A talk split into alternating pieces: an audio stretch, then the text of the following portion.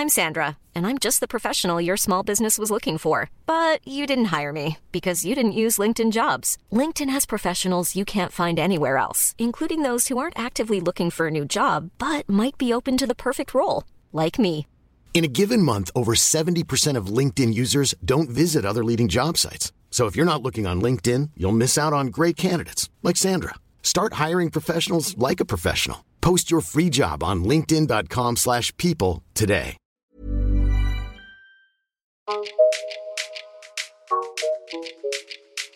Because I have a very quick PSA to my lovely white critics. Please watch your language when you are reacting to this film. I already seen critics that I know that are white who have described this film as ratchet, as ghetto-tastic. If you don't have the the cultural language to properly talk about this film, stick to the rivers and lakes as you're used to. Guys, I'm your host Joi Childs, and welcome to the Color Grade Podcast. Are you seeing all the colors? The Color Grade is an uncensored podcast about film and its industry from a Black perspective. Join us as we go behind the scenes of the confusing, exciting, enriching Black experience at Sundance 2020. Um, I'm so excited to talk to Anne here. We have a couple of films we're going to talk about. Um, first one is Zola, based on a 148 tweet thread in 2015 by a lovely woman named, uh, her Twitter name was Zola Moon, uh, but she's very much known as Zola. But her name is Aziah King. I'm sorry, Zola, if I'm pronouncing your name wrong. Um, but she uh, was a waitress in Detroit slash uh, occasional sex worker who got introduced to a, you know this white woman named Jess in real life, Stephanie in the film. Uh, the woman seduces her to have an excursion for 48 hours, um, making some additional money stripping in Florida. And what snowballed is this large kind of underbelly into violence, sex work. Folks got shot. People jumped off of you know cliffs. it was a hot ass mess. Um, and so this tweet thread that happened in 2015 shocked a lot of people. I was actually on Twitter during that time and was you know, uh, rapidly trying to refresh my feed to keep uh, track of the story. Um, and the rights were acquired. Uh, Jan- Janicza Bravo, sorry, Janicza, for pronouncing your name wrong, is the director and co writer, as well as Jeremy O. Harris, who wrote Slave Play, um, is the other writer of this film uh, that takes all of those tweets, loosely base- bases uh, the film on that.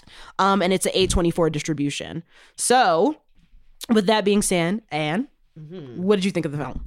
So overall, I really liked it. Mm-hmm. I I enjoyed it immensely. I had known a little bit about the tweet thread. I didn't get into it on Twitter, but I remember when it was trending and everybody was like, "Oh my gosh, this story!" So thoroughly enjoyed it. I thought the characters were well done. Um, ended a little like I wanted to know more, and I was a little upset that I didn't know more about it. But generally, really liked the movie. Thought it was well paced. It was funny in places. It was super realistic, um, and it was hard to watch in a lot of spaces as well. Yeah, and we'll definitely expound on that. Um, I agree with you to a certain extent. I think the film overall, I very much enjoyed this film. Um, I think there were a lot of heavy hitters in terms of the performances. Taylour Paige was fantastic as Zola. I heard Zola's voice in the tweets when I was reading it in her um, delivery, as well as her breaking the fourth wall throughout the pil- uh, film. I also agree with you. I thought it was um, timed perfectly in terms Yep. of comedic timing. Um, and that fourth wall breaking was breaking was used well in Yes, the film, which I appreciate it. Not overused. Riley Keough um, shocked the hell out of me with her performance as you know bad baby, you know esque hood white chick. And what I appreciate about the film, and again, important to have black people write stories like this is they do not praise her. They very much mock her voice, Yes. and who she is as a character, and they view her as a character, which I appreciate. Colman Domingo, man. Colman Domingo is one of those actors where you might not like jump up and down when you see him on a casting list, but when you give him a chance to just perform in the film, you're like, oh, that's why he's there. So he played the roommate slash pimp. Yes, he Okay. played the roommate slash pimp. Yes. And as I was watching it, because I, said to myself when he got cast, I was like, why is Colman Domingo in this? like, if, for those who who isn't aware, Colman Domingo is a fantastic actor. Um, he uh, most notably was in If Beale Street Could Talk as the father. Um, he made a really impactful cameo cameo in um, Euphoria as a fellow AA member that interacts with uh, Zendaya's character. He's everywhere. He's Yeah. had a very storied, successful career. That's some of his recent accomplishments, but he's just a fantastic actor, character actor. Um, and I was like, why is he gassing? And then he opened his mouth and like kind of switched it up on you. And I was like, oh, that makes sense. when he went from you know Floridian whatever whatever kind of accent he was doing like regular regular black African American dude and then he's like get in the car and I'm like Yes. oh yes Went oh straight my God. Nigerian. I was like, but literally yes. felt it and I was like oh he's he's not playing in this level of evil that he Yeah. drops because before he seemed mildly menacing when he gets into his character it's like oh this is a whole other level of nonsense that's about to Yeah. happen in this movie and It's there's really like good. like let's be let's be real considering that like people die in this in this story there's a lot that goes on Yeah. it's technically a kidnapping Yes. it's a ridiculous like fucking story It is super and so ridiculous. i appreciate the actors really leaning in to the absurdity of the Mm-hmm. story and i think that's what sells it here's where things that i had issues with and i guess we can kind of talk a little bit about it Mm-hmm. um for me the pacing is flawless. I think the first 45 minutes of that Yes. film spot on. Like i have no complaints. I was in. And then? It peaks. And then it tapers off. Uh-huh. and then that ending i was just like huh. and that's kind of how i felt coming going into the movie. I think there was some weird editing choices. In particular there was some odd oddly placed scene where we go from the perspective of zola to the perspective of stephanie which made no sense. and it made no and it threw off the Yes. pacing for me that it took me out of the the Yeah. story that i was in yes, um it and so- reminded you that you were in a story as opposed to before. You're Right. like on the adventure with them, Yep. and then she pulls you right out of it and starts talking. You're like, oh, okay, yeah. And I had Someone's a, telling me a and I story. had an opportunity to talk to a film critic, Valerie Complex. Please follow her on Twitter; she's fantastic. Um, and sh- we were talking about the film itself, and she was saying that it's fascinating how the film ends the way it does because there is a concrete conclusion to the tweet thread. So the fact that it doesn't reflect that in the film is really interesting. Um, I do think that look, art can come in in multiple different forms, but I wrote a review for the MTR network um talking about the elasticity of tweets and how you can stretch it and kind of mold it and how does it permeate, you know, permutate into a concrete screenplay. I think that second half of the film kind of shows a little bit of the flimsiness Yeah. of the tw- like the Twitter thread. Yes. And I think both co-writers Bravo and O. Harris had probably a little difficulties filling in those gaps. Um, so there were some choices that, to be made where I think that first strong, you know, 1st half is strong, second half not my favorite, but I think overall I enjoyed it. But let's talk about Mm-hmm. someone who uh, joined the film surprisingly. Uh, so for those of you who are unaware, there is a interesting actor named Jason Mitchell, and Jason Mitchell is uh, best known for playing Easy E in Straight Outta Compton. Actually, a very talented actor, Very to be talented, candid. yes. Very, very talented actor. Super Uh, funny. super funny. Most recently, you know, very hood New Orleans dude. Uh, most recently was on The Chi Mm-hmm. up until season three, uh, where he was removed from the cast Mm-hmm. after um, allegations of sexual harassment from one of the cast members, Tiffany Boone. Tiffany Boone has now gone on and prospered. She's out now in the wonderful Amazon series Hunters. Um, that's executive produced by Jordan Peele. So, like, good on Tiffany. Shout out to her, prospering and flourishing. Um, Jason makes an appearance in this film um as the pretty much the the dude that Derek, which is uh Stephanie's boyfriend, befriends while they're out stripping and then he comes, follows them and tries to rob them and beats up Stephanie. Fine. Mm-hmm. Until we get to a scene Yes. where Jason Mitchell i- uh, actually sexually assaults Zola. Yes. It is very hard to watch Yes. When you're juxtaposing that with his sexual uh, harassment allegations Yeah. with Tiffany Boone. Um, would love to hear your opinion on that. So I'm sitting in a theater, and the theater is not very diverse. So there's not a lot of black people in the theater. Um, and so it's it was interesting the whole movie watching some of the reactions. Um, this particular part was hard for me because on for many reasons. So the Jason Mitchell thing, I already knew who he was. I he was an actor that when I first saw him, I rooted for him. Loved him as Eazy. He was in a horrible movie called Kong Skull, Skull Island. loved him in that. He was hysterical through the whole movie, um, and really rooted for him. And then heard this thing about the Chi and was like floored, but also like, I I, I believe the victim, so I'm I'm here. Mm-hmm. And so seeing him in the movie, I was like, okay, well, brother got to eat, I guess, know, whatever, whoever's choice it was to put him in this movie. Then it comes to this scene.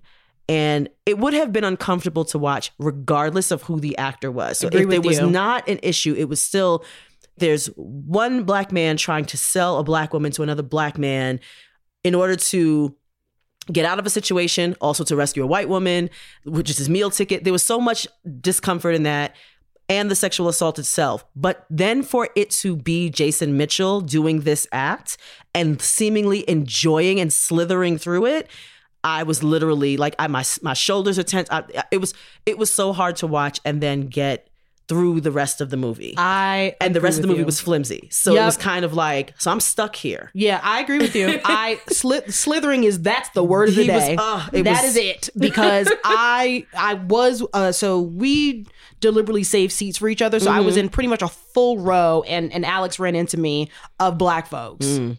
And we were sitting and we all got quiet Yeah. during that scene cuz it agree with you. I think man, I just even when it's done and directed by a woman, I think their choices have to be made Yes. on whether or not you want to showcase explicit sexual assault Yeah. in films. It it's hard for me to watch. I have never been, you know, thankfully never been sexually assaulted. Mm-hmm. It is still something that just makes my like chest tight. Yep. So it's just jarring to see. And if, if I could be wrong, drag me if I'm wrong, but I don't think that that was uh, actually brought up in the Twitter thread too. Uh, Oh, in terms of like the explicitness of it. Yes, So- they could have done it a different way Right, and not right. been. So like if it was a source material Yeah. thing, You can still make that decision. you can, still make that, call. decision to cut it, Yeah. right? Um the fact on top of that that it was Jason Mitchell. Look, I am not a I am not a film director. All Mm-hmm. I do is watch film. And I love watching film. And I recognize that they probably filmed this in 2018. The allegations against Jason Mitchell came out in 2019. I hear you. Yep. There could have been a I just really feel like there could have been another way cuz it it put me on pause completely. And then on top of that, the pacing prior to that wasn't doing great. I think midway into the film when they got the $8,000, I mm-hmm. think that's when the film started snowballing. Yes. So I was already losing engagement. That took me out. Yep. And even like bef- prior to that scene, like how they were doing the gun and like the switch and the discussion was also really like chaotic in a way that wasn't coherent. Anyway, just that whole entire scene packaged Yes. was just not. It also went well. from. It was never not problematic, but it wasn't as dark. And then it got to a point where it got so quickly dark. Which so I'm like fine with it because like I think the, the the Twitter thread that they're like it escalates in Yeah. a way. I just think the execution of the escalation could have been better. That's what I mean. Like they didn't build me up to this, I and agree. it was like quick. Oh, so now this is a dark Right. movie, and then we see her. We see Steph, uh, Stephanie in this situation where it's her and like seven gangbangers Mm-hmm. about to have this whole situation, and I'm like, okay, I know they don't show this, but the level of violence and it was it was disturbing to Mm-hmm. see. And to know that someone was gonna watch this, have to watch this and be safe. Mm-hmm. So there was a lot of it was a Twitter thread. It she tells it as a story. You know, it's fine. It seems very like, let me tell you how I fell out with this bitch. Blah blah blah blah blah.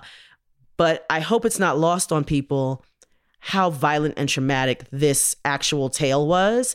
And even though it seems super normalized among the two, she's like, I'm just I'm gonna hook up your page. You're gonna make more money. Blah blah blah. It was, it was hard to watch in that I'm like, we are watching the evolution of. If you're choosing the sex work, fine but the fact that there was someone behind it and they felt like they couldn't escape it it was so hard to kind of watch that story and remember that this was based this is this is a true story this is what have you and there was lightheartedness to it as well and so i didn't feel like the audience kind of remained in that space where it was Yeah. like this is still Yeah. bad stuff happening I think I think again it, it goes up to the lead up. I Mm-hmm. think if there was more sprinkled with reminder, this is a kidnapping. yes not just a cute little story Right. four people on an Right. adventure in a car that's what it was it and was I think like if they was sprinkled a Yeah. little bit more in the beginning, I think that's a that's a fair assessment. I also do think like things to keep in mind about sex work, right? Mm-hmm. um because Zola from her perspective and I'm talking about Zola the the person not necessarily the character but Zola in her perspective there was a hierarchy between Mm-hmm. Yeah. the sex work she did as a stripper versus the right. sex work that you know Stephanie slash Jess did Right. as uh not only a stripper but also uh someone who like dabbled in prostitution And it wasn't just the dabbling. It also seemed like you're dabbling, but you're not making the money for yourself. Right. So at least if you're making the money for yourself, I'm I'm good with that. I'm not Right. judging you. But why are you doing it for this dude? Right, right. So that made Which it I thought- lower on the and I thought pole. so so fascinating because sex work is sex work is sex work, like sex work. So I'm just like ah.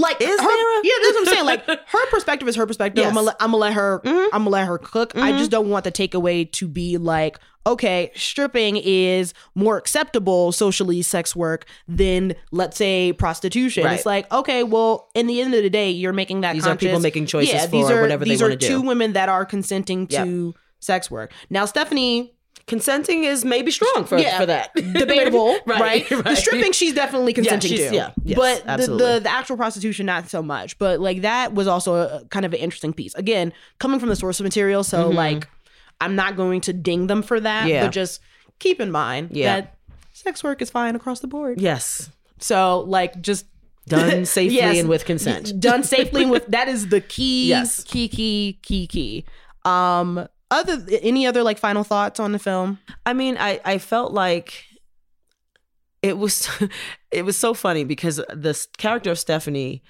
I, it kept bringing to mind to me Alicia Silverstone in Beauty Shop and the girl who was in um the movie with oh this is gonna kill me with um Terrence Howard and Taraji Henson. It won an Oscar for the song.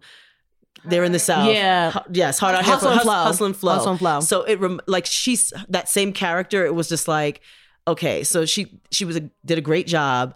Um, it did feel a little spoofy at times with her. So which that i'm also fine yeah but i appreciate that actually it took me out a little bit. I was kind of like, okay, so it's kind of a girl adventure sort of thing, but that's at, at times it was like, okay, this is a, a lot. Mm-hmm. But it worked in the comedic timing of it and other thing. But the other thing was it was interesting because uh, mo- at most of the time folks laughed in the right places. yes There were times when watching it as a woman of color and people were laughing at things that were not necessarily meant to be funny. right Um, and I shouldn't say that because I didn't write it, Mm-hmm. but there were things that universally might have been in bad taste for folks not of color to laugh at. Right. And so watching that in the theater was difficult. that is a perfect segue because i have a very quick psa Mm-hmm. to my lovely white critics either your review is out or your it's in drafts Mm-hmm. let me make something very clear to you please watch your language when you are reacting to this film. Oh I already seen critics that I know Mm-hmm. that are white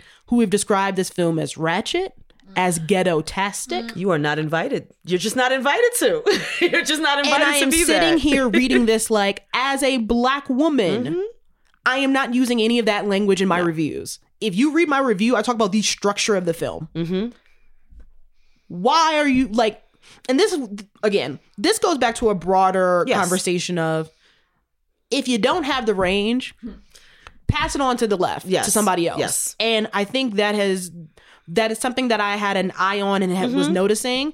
If you don't have the the cultural language to properly talk about this film, Right.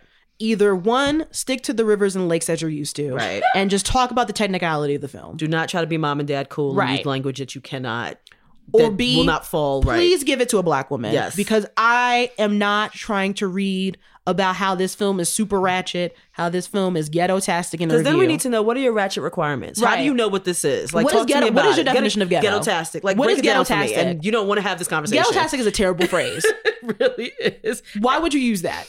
It- It's rough. That and was I've hard. Seen, I've seen more than one eh, across the board been white men with their Twitter like tweet reactions, and everyone was like, "No." Mm-hmm. Yes. So don't do that. And I had just gone through that seeing slave play. Ew. Right. So sitting in that audience as well. Oh. Right. And that was a choice to go see that, and, you know, but it was still like, okay, I'm to.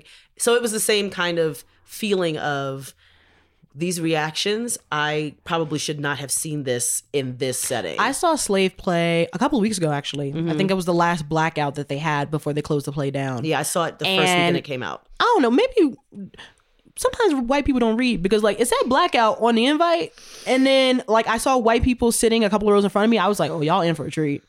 Um, and some of them did wa- leave early.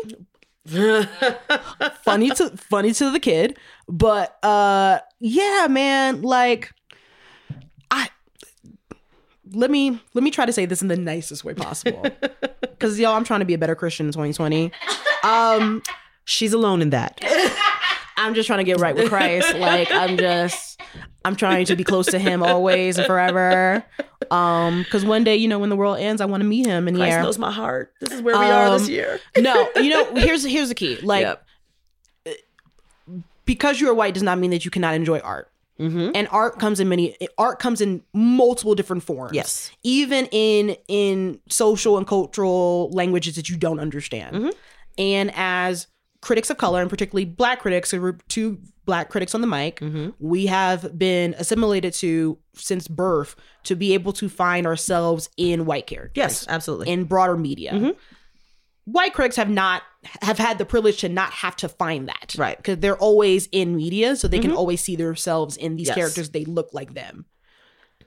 Please read a book, see another film, and like sit with it, marinate in it, soak Mm-hmm. Yes. in it. You can find yourself in these characters. Yes. But just because you can find yourself in these characters does not, does not mean you can adopt the language of these characters. And that's where there is a very clear line. It's not even a fine, it's a clear, thick ass line. Don't do it. And that's that is my nice way of saying it. Yes, and I think as a way of making folks comfortable for a long time, especially because coming from corporate America, for a long time people let the let the occasional "What's up, bro?" slide and those types of things, and it has now snowballed into a thing. But we can And have so- camaraderie without With- trying to pretend all- like we're things we're things, not. All those things, like Look, I as I am a proud Bronxite, right? But I didn't grow up in the hood of the Bronx. Like I grew up in the South Bronx. Don't get me wrong. Mm-hmm. Yeah. But like I grew up in a private house. Yep. Both my parents have been married for my God, going on 29 years in October. Like we like my parents would not let me out the house because I was raised in a fairly cr- conservative Christian household in the mm-hmm. beginning, and I was the oldest too. They were like, "Oh, what? No, school. That's it. you will go to college. That's Right. it." Like, and so I did not like what people deem as a traditional like Bronx upbringing. I did not have. So I'm not gonna pretend like something I'm not. I'm I will rep the Bronx till the day I die. Kenya knows this. I love my borough. I love my city. BX all day, gang gang. But like I, that's not. We Right. don't have. I'm so I'm not gonna even even people that look like me. I'm not gonna co-opt that language. Right. So you know good and damn well, you should not be doing it either. but but the entitlement and the you know I can be cool in any setting. But you can't. But but you can't. And so it's it was very interesting watching the comfort level, whether it was slave play or being in Zola, in Zola, the comfort with which you can enjoy and laugh at these things was off-putting. Yeah. And that was it was that was the hardest thing for me was you feel super comfortable laughing at this being a part of this saying not, they- no one said the words so it was like okay but even just like you know just just being in this space that's not about you and it's a level of comfort that most other people don't know. We've learned it. We've learned to, to navigate it because you have to. Like the, the whole space is yours. So it, in order to survive here, we've had to learn to be comfortable in your space. But the fact that you can just roll in into a space you've never really spent time in and you don't really know the, the, the people that are here all the time and just feel that level of comfort and enjoyment, I, it, it was it was off putting. It was Yeah. really hard to sit in and today was kind of no different seeing Zola yeah, which was unexpected for me. And Yeah. I mean, it, the the festival itself is not. It's there's not a whole lot of people of color. There's probably what I've been told is that there's more than other years, but in this particular setting, watching both this and another movie after it, which was also a quote unquote black film, there wasn't a lot of us, and and watching the. Usually, if I'm watching black films, I'm watching in a, th- a theater full of black people, or I'm watching in my house. Right. So, being in this setting, it was like, whoa! Did not expect these kinds of reactions. Not sure how I feel about it. yeah. And I'll and I'll close out on this because we've been saying that we'll have an episode specific to Mm-hmm. access and accessibility of the festival and kind of the lack of people that look like us in the audiences. So like, let's table that conversation Mm-hmm. Yep. because I, I think that deserves its episode in itself. But I'll close out on on Zola for this one. Here's what I would love in 2020. In 2020, I would love the assessment of Do you have the range to write about this? If the Mm. answer is no, don't. And recommend it to someone else. And I'm say that as, and that's not just for white critics, by the way. No. There have been films that I've watched, and I'm like, oh, my cishet ass should not write anything about this. I'm not queer. I recommend somebody who is queer though, who would do a, a better job than I could because I don't have the range. Like, and that's fine. Yes. Like we, there is a limitation Yeah. to what we know and what we can speak about. Yeah. Whether it be our our own internal experiences or just the knowledge of things that we just know from everyday life. Agreed. And so, like, if you don't know, it's okay in saying I don't know. Pass the opportunity on to someone else. And so, I'm hoping and looking forward to, especially because we have a, a unprecedented amount of black films in particular. Mhm. I am hopeful, and this is probably being extremely naive of me, but fuck it, why not? I'm hopeful that we're going to see an array of different types of black voices speaking about this. And it is all of our responsibility to amplify those voices, Mhm. uh, both not only in a written standpoint, but audio. So, like Yeah. this podcast, um, whether it be tweets, like whatever the medium is, Mhm. like let's make sure instead of like talking about what everybody else is writing let's drown out that noise Yeah. with what we are talking about like what you know our opinions on it Yeah. because we were talking about it off the mic because i'm not trying to like spoil it we were talking about off the mic about a certain film Yes. and i think that there is a specific nuanced point of view Mhm. that i'm not seeing a lot of being written now i think a lot of us have our you know shit in drafts i do so it's coming um but I, I i look forward to reading those that's my favorite part of the festival Right. is reading subject matter experts. subject matter experts who talk the talk walk the walk Yeah. and know what the fuck they're talking about which i love Amen. yeah Yes. This is my very first time here, so I'm just enjoying the experience. I'm learning about every part of this process. I didn't even know that when you waitlist, you have to have cash. So I had to be real creative. I had to buy people's waters over here with my card, my credit card, so I can get cash back. I said, "Oh, this is sad," but um, you know, so, but I'm seeing every. I mean, it's a lot of diversity. You know, the films are Bad Hair.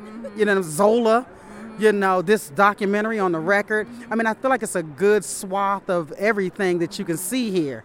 You know, I think it's a very good investment. I came here to try to turn my short into a feature by Hobnob, not a Medellina Way. it's on now. So I feel like, so I feel like it was a very good investment. I would tell anybody, any African American, to come to Sundance and experience this. It has been a great experience so far. Introduce yourself. Tell us who you are. Hello, my name is Alycia Cooper. I'm a filmmaker from DC, but I live in Los Angeles. Okay, right now we are at the Mark Theater uh, in in uh, Park City, Utah, and this theater seats 700. Oh, nice. It's a bigger one. We, we're feeling good, and this it has a concession stand. I mean, this stuff is very high priced, but it has a concession stand. Other theaters don't. You can eat and drink in here. I got my candy and my lemonade and my, my backpack. I have never owned or worn a backpack, not even in college. So I called people and I was like, what do I need to know about something? It was like, get a backpack. I'm like, oh, okay. So everything but the kitchen sink is in this backpack. And this theater is supposedly really, really nice and we can eat in it. And I'm looking forward to seeing this on the record. What is your Sundance story? Everyone has one. It could be about like how you pick your outfits. Your, I mean, your story about having to buy water in order to get your that is like classic. Is there another Sundance story you want to share with us? Well, one, okay, I can tell y'all that learning how the the shuttles run and then how the temperature drops at night because you feel good when the sun is up. You're like, oh, this is nothing. Then the sun drops and you feel like you've been sliced in half by Edward Scissorhands. So I ran around so much on Friday that I refused to find that shuttle and walk up a hill at 80 steps. I was like, where's my Uber app? I will pay to get home. I didn't want to see anybody else. I didn't want to make 18 stops. I didn't want 20 people coughing on me. I just wanted to get home. And I didn't care how much it costed. So it is cold here at night. But um, just I met some great people. Charles King, the Macro House, the Black House. Um, you know, I saw some people I've worked with. When I got here, I didn't know. I'm staying in a house called Women in Media. So I had met a few of those ladies before, but we're not friends. So I was like, "Ooh, I'm out here all by myself." By the second day, I saw everybody I knew. A girl I had done a, a web series with, the creator of the series. I saw Tamika. I saw I, like people from the DGA. So by the second day, I was like, "Oh, okay, this is a family reunion." So I just say, "Come," because you, you're going to see people you know when you get here. That's awesome. Um, so we're interviewing people who are bringing films to Sundance, mm-hmm. people who are like been at Sundance for many years and like are kind of established in the industry, what are some questions or a question you would want us to be asking them? Like you mm-hmm. spoke to like you're here, it's your first time, you're trying to see if you can bring your short and like meeting people and networking. What's a mm-hmm. question you have for people who might have been doing that 10 years ago? What do they think set their film apart from the others? Because it's very competitive. You know, they get what 15,000 submissions for like a couple hundred spaces. So, what made yours stand out? You know, what did you do differently? What was your subject matter? How did you was it your did you get in the first time you submitted? Or did you submit the same film more than once or did you did you submit something one year didn't get in, you did something else and then that got in? So I would just love to know their process and also how many years they've been directing. Tell us about your shorts. My short is awesome. It's a psychological thriller called Trade. It's basically Moonlight and Brokeback Mountain meet Fatal Attraction. Oh shit.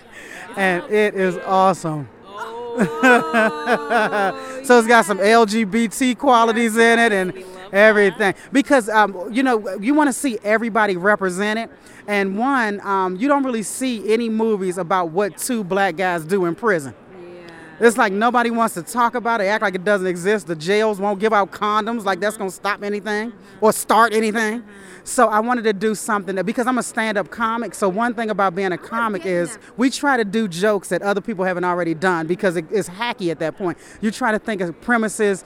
Almost every premise has been done, but you try to put your own unique spin on it and make it feel fresh. Mm-hmm, mm-hmm. So that's the way I came at my story idea. I wanted to try to come up with an idea that felt fresh, even if it wasn't.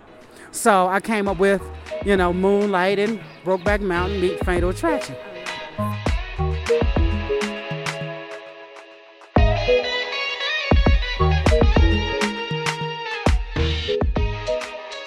We hope you enjoyed this episode of The Color Grade, recorded live at the Sundance Film Festival in Park City, Utah. I'm your host, Joi Childs, and you can find me at Jump for Joy on Twitter and Instagram and at joychilds.com.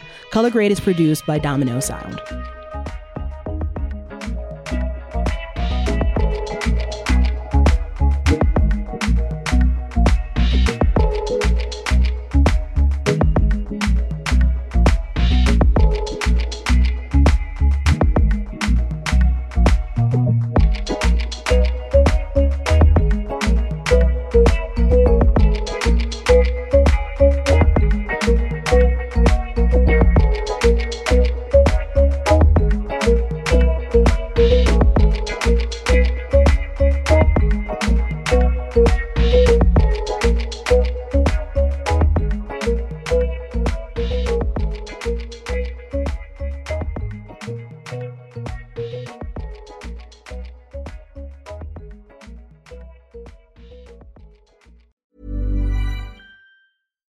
Folks, I'm Marc Maron from the WTF Podcast, and this episode is brought to you by Kleenex Ultra Soft Tissues, your ally to help tackle your allergy symptoms this season. I love the change of seasons, but nobody loves pollen and all those other things floating in the air that make you sneeze during this nice weather. Kleenex Ultra Soft Tissues are hypoallergenic and allergist approved, so fight back against watery eyes and runny noses without worrying about irritating your skin. For this allergy season, grab Kleenex and face allergies head on.